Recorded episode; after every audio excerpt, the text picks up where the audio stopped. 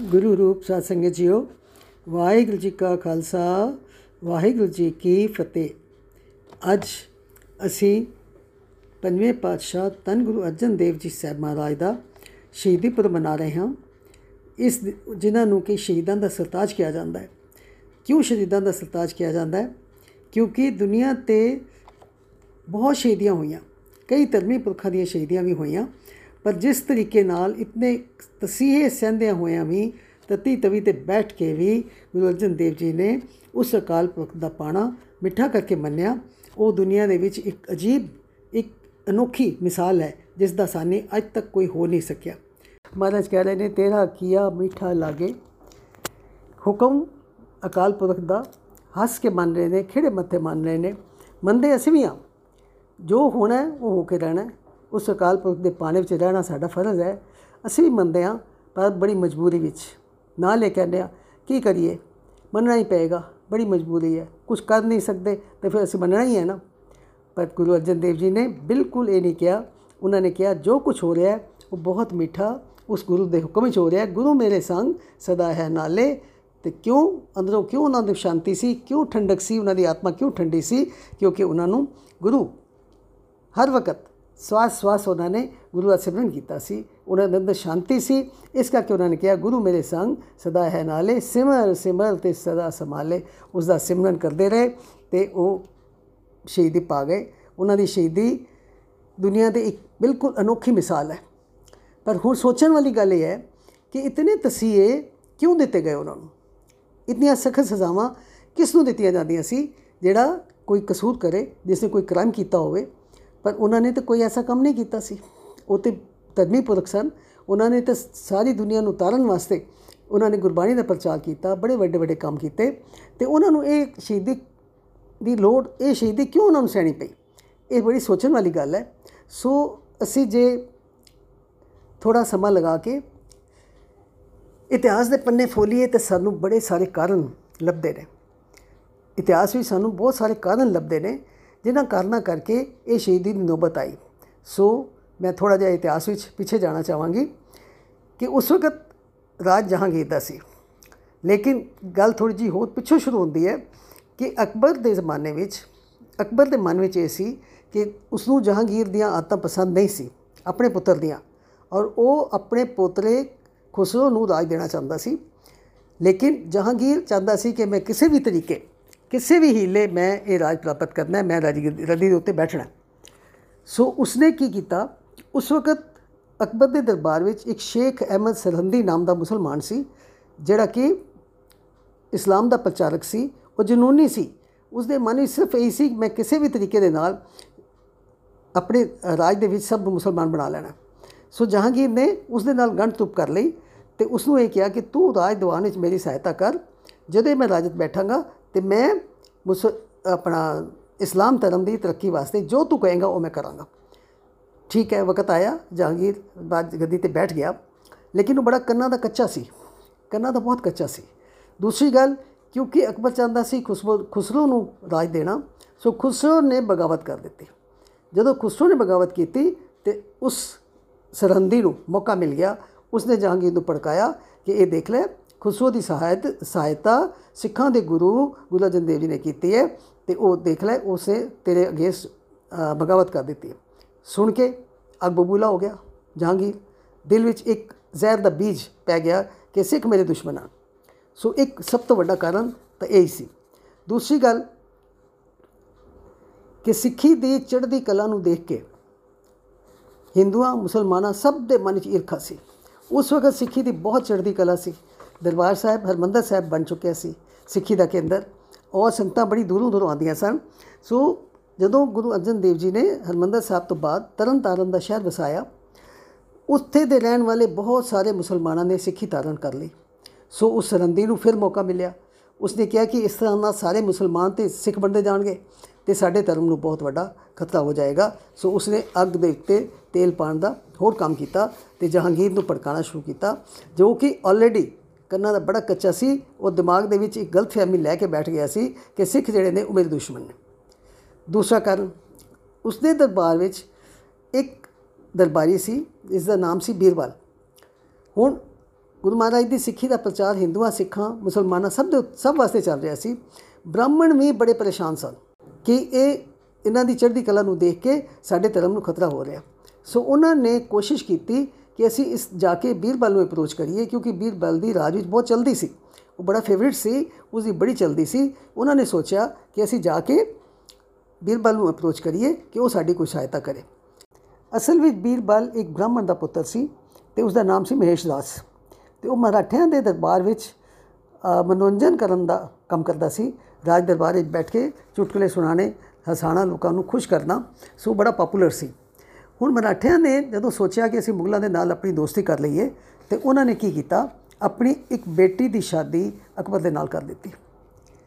ਸੋ ਉਸ ਸ਼ਾਦੀ ਦੇ ਵਿੱਚ ਇਸ ਮਹੇਸ਼ ਦਾਤ ਨੂੰ ਦਾਜ ਦੇ ਰੂਪ ਵਿੱਚ ਨਾਲ ਭੇਜਿਆ ਗਿਆ ਕਿ ਬੱਚੀ ਦਾ ਦਿਲ ਲਗਾਉਣ ਵਾਸਤੇ ਇਸ ਨੂੰ ਨਾਲ ਦੇ ਦਿੱਤਾ ਜਾਏ।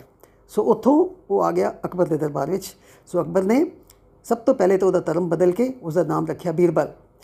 ਔਰ ਉਹ ਬੜਾ ਹੀ ਵਿਟੀ ਸੀ ਬੜਾ ਹੀ ਇੰਟੈਲੀਜੈਂਟ ਸੀ ਔਰ ਬੜਾ ਐਂਟਰਟੇਨ ਕਰਨ ਵਾਲਾ ਬੰਦਾ ਸੀ ਸੋ ਉਸਨੇ ਆਪਣੀ ਅਕਲ ਦੇ ਨਾਲ ਅਕਬਰ ਦਾ ਦਿਲ ਜਿੱਤ ਲਿਆ ਤੇ ਦਰਬਾਰ ਦੇ ਵਿੱਚ ਬੜੀ ਸਾਰੀ ਇੱਜ਼ਤ ਪ੍ਰਾਪਤ ਕਰ ਲਈ ਹੁਣ ਬ੍ਰਾਹਮਣ ਜਿਹੜੇ ਦੁਖੀ ਸਨ ਕਿਉਂਕਿ ਗੁਰੂ ਅਰਜਨ ਦੇਵ ਜੀ ਸੰਗਤ ਵਿੱਚ ਗੁਰੂ ਨਾਨਕ ਦੇ ਅਸੂਲਾਂ ਦਾ ਪ੍ਰਚਾਰ ਕਰਦੇ ਸਨ ਲੋਕਾਂ ਨੂੰ ਵਹਿਮਾਂ ਪਰਮਾ ਚੋਂ ਕੱਢਦੇ ਸਨ ਤੇ ਬ੍ਰਾਹਮਣਾਂ ਦਾ ਬ੍ਰਾਹਮਣਾਂ ਦੀ ਰੋਜ਼ੀ ਰੋਟੀ ਤਾਂ ਇਸੇ ਚੀਜ਼ ਤੇ ਚੱਲਦੀ ਸੀ ਲੋਕਾਂ ਨੂੰ ਪਰਮਾ ਚ ਪਾਣਾ ਤੇ ਫਿਰ ਉਹਨਾਂ ਨੂੰ ਕਹਿਣਾ ਕਿ ਹਾਂ, ਤੁਸੀਂ ਇਹ ਪੂਜਾ ਕਰਾਓ, ਤੁਸੀਂ ਇਹ ਪਾਠ ਕਰਾਓ ਤੇ ਫਿਰ ਉਹਨਾਂ ਕੋਲ ਦਾਨ ਦਕਸ਼ਨਾ ਲੈਣੀ। ਸੋ ਉਹਨਾਂ ਨੂੰ ਬੜਾ ਖਤਰਾ ਸੀ ਕਿ ਸਾਰੇ ਹਿੰਦੂ ਵੀ ਜੇ ਇਹਨਾਂ ਚੋਂ ਨਿਕਲ ਜਾਣਗੇ ਤੇ ਸਾਡੀ ਰੋਜ਼ੀ ਰੋਟੀ ਤੋਂ ਖਤਰਾ ਹੋ ਜਾਏਗਾ। ਸੋ ਕਿਸੇ ਬ੍ਰਾਹਮਣ ਨੇ ਸੁਜੈਸਟ ਕੀਤਾ ਕਿ ਬੀਰਬਲ, ਹੈ ਤਾਂ ਬ੍ਰਾਹਮਣ ਦਾ ਪੁੱਤਰ ਹੀ ਨਾ, ਚਲੋ ਅਸੀਂ ਕਿ ਉਹਨੂੰ ਜਾ ਕੇ ਮਿਲਦੇ ਆ ਉਸ ਨੂੰ ਜਦੋਂ ਮਿਲੇ, ਉਹਦੇ ਆਪਣਾ ਰੋਣਾ ਰੋਇਆ। ਸੋ ਬੀਰਬਲ ਨੇ ਵੀ ਕੀ ਕੀਤਾ? ਹੋਰ ਜਹਾਂਗੀਰ ਦੇ ਜਹਾਂਗੀਰ ਦੇ ਕੰਨ ਹੋਰ ਜ਼ਿਆਦਾ ਪਰਨੇ ਸ਼ੁਰੂ ਕਰ ਦਿੱਤੇ ਤੇ ਉਸ ਦੇ ਨਾਲ ਸਾਥ ਦਿੱਤਾ ਚੰਦੂ ਨੇ। ਹੁਣ ਸੰਗਤ, ਸਾਧ ਸੰਗਤ ਜੀ ਆਪ ਨੂੰ ਪਹਿਲੇ ਵੀ ਗੱਲ ਯਾਦ ਹੋਏਗੀ ਕਿ ਚੰਦੂ ਕੌਣ ਸੀ? ਚੰਦੂ ਦੀ ਬੇਟੀ ਦਾ ਰਿਸ਼ਤਾ ਆਇਆ ਸੀ ਗੁਰੂ ਹਰਗੋਬਿੰਦ ਸਾਹਿਬ ਵਾਸਤੇ। ਤੇ ਸੰਗਤ ਨੇ ਉਸ ਰਿਸ਼ਤੇ ਨੂੰ ਪ੍ਰਵਾਨ ਕਰਨ ਤੋਂ ਇਨਕਾਰ ਕਰ ਦਿੱਤਾ ਤੇ ਗੁਰੂ ਮਹਾਰਾਜ ਨੇ ਸੰਗਤ ਦਾ ਹੁਕਮ ਮੰਨਿਆ ਹੋਇਆ, ਉਹ ਰਿਸ਼ਤਾ ਪ੍ਰਵਾਨ ਨਹੀਂ ਸੀ ਕੀਤਾ। ਸੋ ਚੰਦੂ ਦਿਲ ਦੇ ਵਿੱਚ ਬੜਾ ਹੀ ਬਦਲਾ ਲੈਣ ਦਾ ਮੌਕਾ ਚਾਹੁੰਦਾ ਸੀ ਕਿ ਕਿਸੇ ਤਰੀਕੇ ਮੈਂ ਇਹਨਾਂ ਨੂੰ ਮਜ਼ਾ ਚਖਾਵਾਂ ਕਿ ਮੇਰੀ ਬੇਟੀ ਦਾ ਰਿਸ਼ਤਾ ਇਹਨਾਂ ਨੇ ਮੋੜ ਦਿੱਤਾ। ਸੋ ਜਦੋਂ ਬੀਰਬਲ ਜਹਾਂਗੀਰ ਨੂੰ ਪੜਕਾਉਂਦਾ ਸੀ ਸਿੱਖਾਂ ਦੇ ਅਗੇਂਸਟ ਔਰ ਆਪਣੇ ਬ੍ਰਾਹਮਣਾਂ ਨੂੰ, ਆਪਣੇ ਪੁਰਖਿਆਂ ਨੂੰ, ਸਾਰਿਆਂ ਨੂੰ ਖੁਸ਼ ਕਰਦਾ ਸੀ ਤੇ ਉਸ ਵਕਤ ਚੰਦੂ ਵੀ ਨਾਲ ਮਿਲ ਜਾਂਦਾ ਸੀ। ਉਸ ਅਗ ਵਿੱਚ ਤੇਲ ਪਾਉਣ ਵਾਸਤੇ ਚੰਦੂ ਨੇ ਵੀ ਇਹ ਕੰਮ ਕੀਤਾ ਕਿ ਹਾਂ, ਸ਼ਬ ਬਾਦਸ਼ਾਹ ਸਲਾਮਤ, ਤੁਸੀਂ ਸਮਝਦੇ ਨਹੀਂ। ਇਹ ਜਿਹੜੇ ਸਿੱਖ ਨੇ ਨਾ, ਇਹ ਤੁਹਾਡੇ ਵਾਸਤੇ ਖਤਰਾ ਹੈ। ਇਹਨਾਂ ਦਾ ਗੁਰੂ ਜਿਹੜਾ, ਇਸ ਨੂੰ ਖਤਮ ਕਰ ਦੇਣਾ ਚਾਹੀਦਾ। ਸੋ ਹੋਲੀ ਕਰਦਿਆਂ ਕਰਦਿਆਂ ਕਰਦਿਆਂ ਜਹਾਂਗੀਰ ਦੇ ਮਨ ਵਿੱਚ ਨਫ਼ਰਤ ਜਿਹੜਾ, ਉਹ ਬਹੁਤ ਬਹੁਤ ਵੱਧਦੀ ਗਈ। ਤੇ ਇੱਕ ਹੋਰ ਬਹੁਤ ਵੱਡਾ ਕਾਰਨ ਕੀ ਬਣਿਆ? ਗੁਰੂ ਅਰਜਨ ਦੇਵ ਮਹਾਰਾਜ ਉਸ ਵਕਤ ਆਦ ਬੀੜ ਦੀ ਸੰਪਾਦਨਾ ਕਰ ਰਹੇ ਸਨ। ਉਹ ਪਤਾ ਲੱਗਿਆ ਕਿ ਉਹ ਉਸ ਦੇ ਵਿੱਚ ਗੁਰੂਆਂ ਦੀ ਬਾਣੀ, ਨਾਲ ਭਗਤਾਂ ਦੀ ਬਾਣੀ ਵੀ ਸ਼ਾਮਲ ਕਰ ਰਹੇ ਨੇ। ਸੋ ਜਹਾਂਗੀਰ ਨੂੰ ਕਿਸੇ ਨੇ ਪੜਕਾਇਆ ਕਿ ਤੁਸੀਂ ਵੀ ਆਪਣੀ ਜਹਾਂਗੀਰ ਵੀ ਪੜਿਆ ਲਿਖਿਆ ਸੀ, ਵਿਦਵਾਨ ਸੀ, ਕਵਿਤਾ ਕਰਦਾ ਸੀ। ਉਸਨੇ ਤੋਜ਼ੀਕੇ ਜਹਾਂਗੀਰੀ ਨਾਮ ਦੀ ਆਪਣੀ ਕਵਿਤਾ, ਆਪਣੀ ਕਿਤਾਬ ਲਿਖੀ ਹੈ। ਸੋ ਉਸਨੇ ਆਪਣੀ ਕਿਤਾਬ ਭੇਜੀ ਕਿ ਤੁਸੀਂ ਮੇਰੇ ਮੇਰੇ ਕਲਾਮ ਨੂੰ ਵੀ ਆਪਣੇ ਗ੍ਰੰਥ ਵਿੱਚ ਲਿਖ ਲਓ। ਤੇ ਮਹਾਰਾਜ ਨੇ ਉਸ ਗੱਲ ਨੂੰ ਨਹੀਂ ਮੰਨਿਆ, ਉਹਨਾਂ ਨੇ ਕਿਹਾ, ਇੱਥੇ ਸਿਰਫ ਅਕਾਲ ਪੁਰਖ ਦੀ ਉਸਤਤ ਹੈ ਔਰ ਸਿਰਫ ਸਚਾਈ ਹੈ, ਇਸ ਗ੍ਰੰਥ ਵਿੱਚ ਉਹ ਨਹੀਂ ਹੋ ਸਕਦਾ। ਉਸਨੇ ਵਾਪਸ ਬਾਦਸ਼ਾਹਾਂ ਨੂੰ ਨਾ ਸੁਣਨ ਦੀ ਆਦਤ ਨਹੀਂ ਹੁੰਦੀ। ਉਸਨੇ ਵਾਪਸ ਫਿਰ ਦੁਬਾਰਾ ਸੁਨੇਹਾ ਭੇਜਿਆ ਕਿ ਚਲੋ ਠੀਕ ਹੈ, ਜੇ ਤੁਸੀਂ ਇਹ ਨਹੀਂ ਲਿਖਣਾ, ਤੇ ਤੁਸੀਂ ਆਪਣੇ ਆਪ ਮੇਰੀ ਤਾਰੀਫ ਵਿੱਚ ਕੁਝ ਲਿਖ ਕੇ ਤੇ ਆਪਣੇ ਗ੍ਰੰਥ ਵਿੱਚ ਐਡ ਕਰ ਲਓ। ਮਹਾਰਾਜ ਨੇ ਉਹ ਗੱਲ ਵੀ ਨਹੀਂ ਮੰਨੀ। ਫਿਰ ਉਸਨੇ ਕਿਹਾ, ਮਹਾਰਾਜ ਨੇ ਕਿਹਾ ਕਿ ਇਸ ਗ੍ਰੰਥ ਵਿੱਚ ਕਿਸੇ ਵੀ ਇੰਡੀਵਿਜੂਅਲ ਕਿਸੇ ਵੀ ਬੰਦੇ ਦੀ ਤਾਰੀਫ ਨਹੀਂ ਕੀਤੀ ਜਾ ਸਕਦੀ, ਸਿਰਫ ਅਕਾਲ ਪੁਰਖ ਦੀ ਉਸਤਤ ਕੀਤੀ ਜਾ ਸਕਦੀ ਹੈ ਔਰ ਉਹ ਬਾਣੀ ਦਰਜ ਕੀਤੀ ਜਾਏਗੀ ਜਿਹੜੀ ਸਚਾਈ ਦੀ ਕਸੌਟੀ ਤੇ ਖਰੀ ਉਤਰੇਗੀ। ਸੋ ਇਹ ਇੱਕ ਕਾਰਨ ਹੋਰ ਬਣ ਗਿਆ ਉਸ ਦੇ ਗੁੱਸੇ ਨੂੰ ਵਧਾਉਣ ਵਾਸਤੇ। ਸੋ ਇਹ ਸਾਰੇ ਕਾਰਨ ਬਣੇ ਤੇ ਉਸਨੇ ਇੱਕ ਦਿਨ ਹੁਕਮ ਦੇ ਦਿੱਤਾ ਕਿ ਸਿੱਖਾਂ ਦੇ ਗੁਰੂ ਨੂੰ ਗ੍ਰਿਫਤਾਰ ਕਰਕੇ ਤੇ ਲਾਹੌਰ ਲਿਆਂਦਾ ਜਾਏ।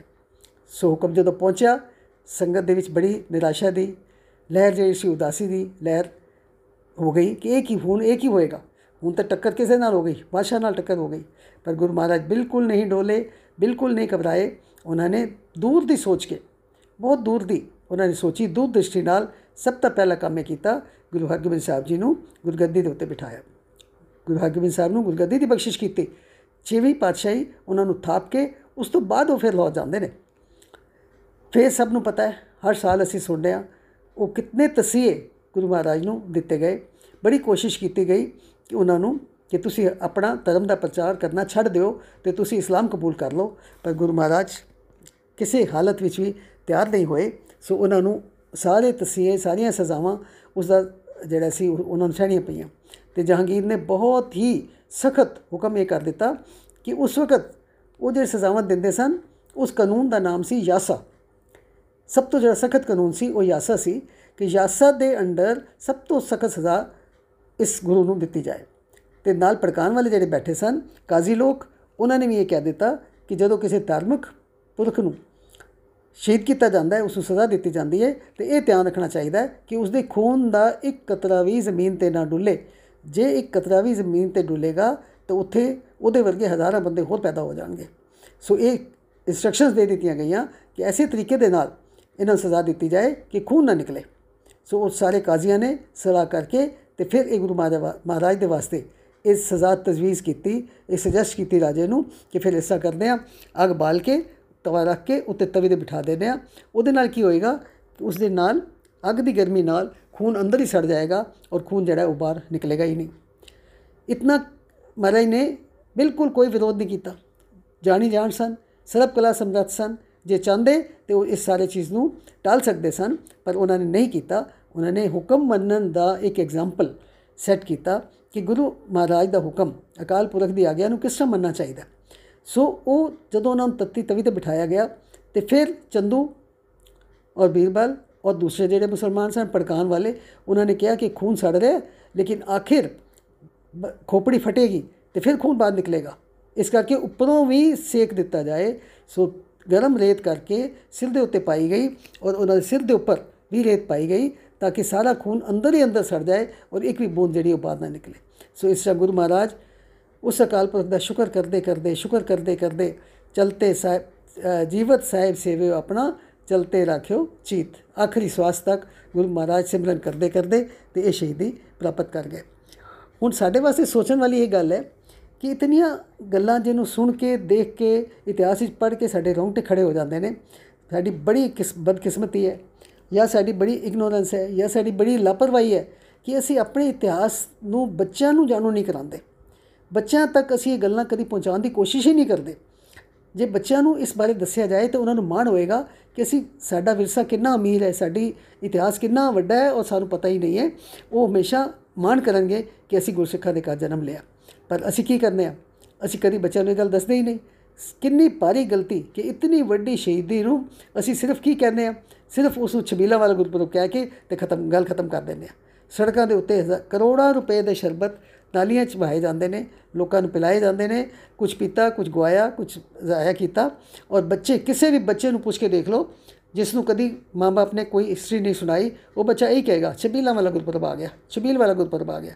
ਇਤਨੇ ਵੱਡੇ ਗੁਰਪੁਰਬ ਨੂੰ ਇਤਨੀ ਵੱਡੀ ਸ਼ਹੀਦੀ ਨੂੰ ਅਸੀਂ ਸਿਰਫ ਛਬੀਲ ਦਾ ਨਾਮ ਦੇ ਕੇ ਤੇ ਸਮਝਦੇ ਆ ਕਿ ਬੜਾ ਵੱਡਾ ਗੁਰਪੁਰਬ ਮਨਾ ਲਿਆ ਸੋ ਕਿਰਪਾ ਕਰਕੇ ਇਸ ਪਾਸੇ ਧਿਆਨ ਦੇਣ ਦੀ ਬਹੁਤ ਬਹੁਤ ਲੋੜ ਹੈ ਜੇ ਅਸੀਂ ਆਪਣੀ ਆਉਣ ਵਾਲੀ ਪਨੀਰੀ ਨੂੰ ਆਪਣੇ ਵਿਰਸੇ ਤੋਂ ਜਾਣੀ ਨਹੀਂ ਕਰਾਵਾਂਗੇ ਤੇ ਕੱਲ ਨੂੰ ਸਾਡਾ ਫਿਊਚਰ ਫਿਰ ਡਾਰਕ ਹੋ ਜਾਏਗਾ ਫਿਰ ਉਸ ਤੋਂ ਬਾਅਦ ਇਸ ਨੂੰ ਸੰਭਾਲਣਾ ਬਹੁਤ ਮੁਸ਼ਕਿਲ ਹੋ ਜਾਏਗਾ ਕਿਉਂਕਿ ਜਦ ਤੱਕ ਬੱਚਿਆਂ ਨੂੰ ਨਹੀਂ ਪਤਾ ਹੋਏਗਾ ਤੇ ਅਗਲੀ ਆਉਣ ਵਾਲੀ ਜਨਰੇਸ਼ਨ ਜਿਹੜੀ ਹੈ ਉਹ ਤੇ ਫਿਰ ਗੁਰੂ ਤੋਂ ਮੈਂ ਬੇਮੁਖੀ ਹੋ ਜਾਏਗੀ ਉਹਨਾਂ ਨੂੰ ਹਮੇਸ਼ਾ, ਕਿਉਂਕਿ ਗਰਮ ਹਵਾ, ਦੁਨੀਆ ਦੀ ਗਰਮ ਹਵਾ ਦਾ ਤਾਂ ਬਹੁਤ ਬਹੁਤ ਜ਼ਿਆਦਾ ਹੈ ਉਸ ਦਾ ਅਸਰ ਬਹੁਤ ਜ਼ਿਆਦਾ ਹੈ।